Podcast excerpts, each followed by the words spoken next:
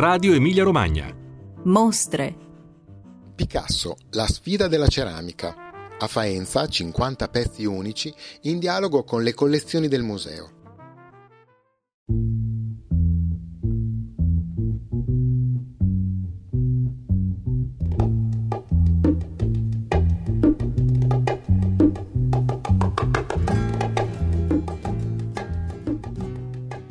Cari ascoltatori, oggi vi porto al Museo Internazionale delle Ceramiche di Faenza, dove fino al 1 aprile 2020 abbiamo l'occasione di incontrare uno dei massimi protagonisti dell'arte del XX secolo, ovvero Pablo Picasso, nella sua veste di scultore e ceramista.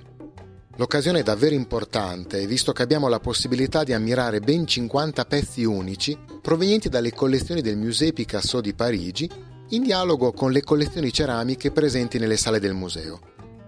E così come avvenne nel 1971 al Louvre, in occasione del novantesimo compleanno di Picasso, quando otto suoi dipinti furono appesi a confronto con i grandi maestri del passato, qui a Faenza il dialogo è con la millenaria tradizione ceramica, dall'antichità greco-romana alla ceramica più popolare, quella che usiamo tutti i giorni sulle nostre tavole.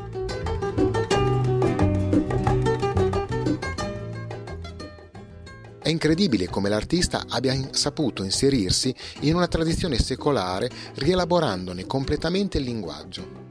Harald Teil, che cura questa mostra insieme a Salvador Aro e Claudia Casali, durante la presentazione alla stampa ci ha spiegato che sia per le forme che per i temi, gran parte della ceramica di Picasso è stata profondamente influenzata dalle antiche civiltà del Mediterraneo.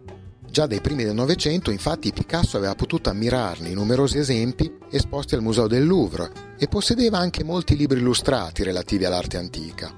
Il lavoro sulla ceramica si fa serio soltanto nel dopoguerra, però, in particolare da quando, all'età di 65 anni, inizia a creare presso il laboratorio Madura di Georges et Suzanne Ramier, a Valoris, nel sud della Francia. Siamo nell'estate del 1947 i Ramier raccontano che da grande appassionato di corrida, Picasso si mette di fronte alla tecnica ceramica come un torero nell'arena. Suzanne Ramier insegnò a Picasso i metodi tradizionali per cuocere e smaltare l'argilla e lui rivoluzionò tutto, con intuizione, abilità e ingegno.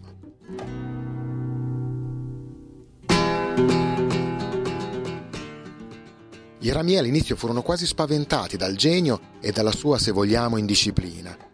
Un apprendista come lui normalmente sarebbe stato licenziato in tronco e invece gli affiancano il loro migliore ceramista, Jules Lagarde, e ne escono dei capolavori, pensate quasi 2000 opere all'anno.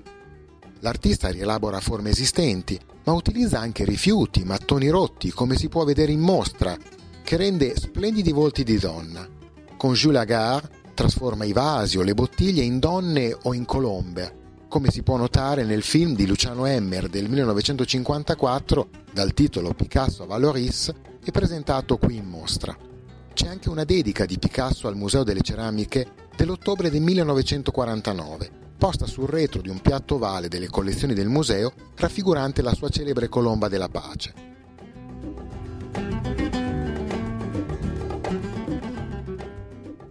La storia di questo piatto è commovente le collezioni d'arte ceramica moderna erano in gran parte andate distrutte nell'ingente bombardamento alleato del maggio 1944. L'allora direttore Gaetano Ballardini, nonché fondatore del Museo Faentino, tentò di contattare Picasso a Madura con una lettera commovente e davvero toccante.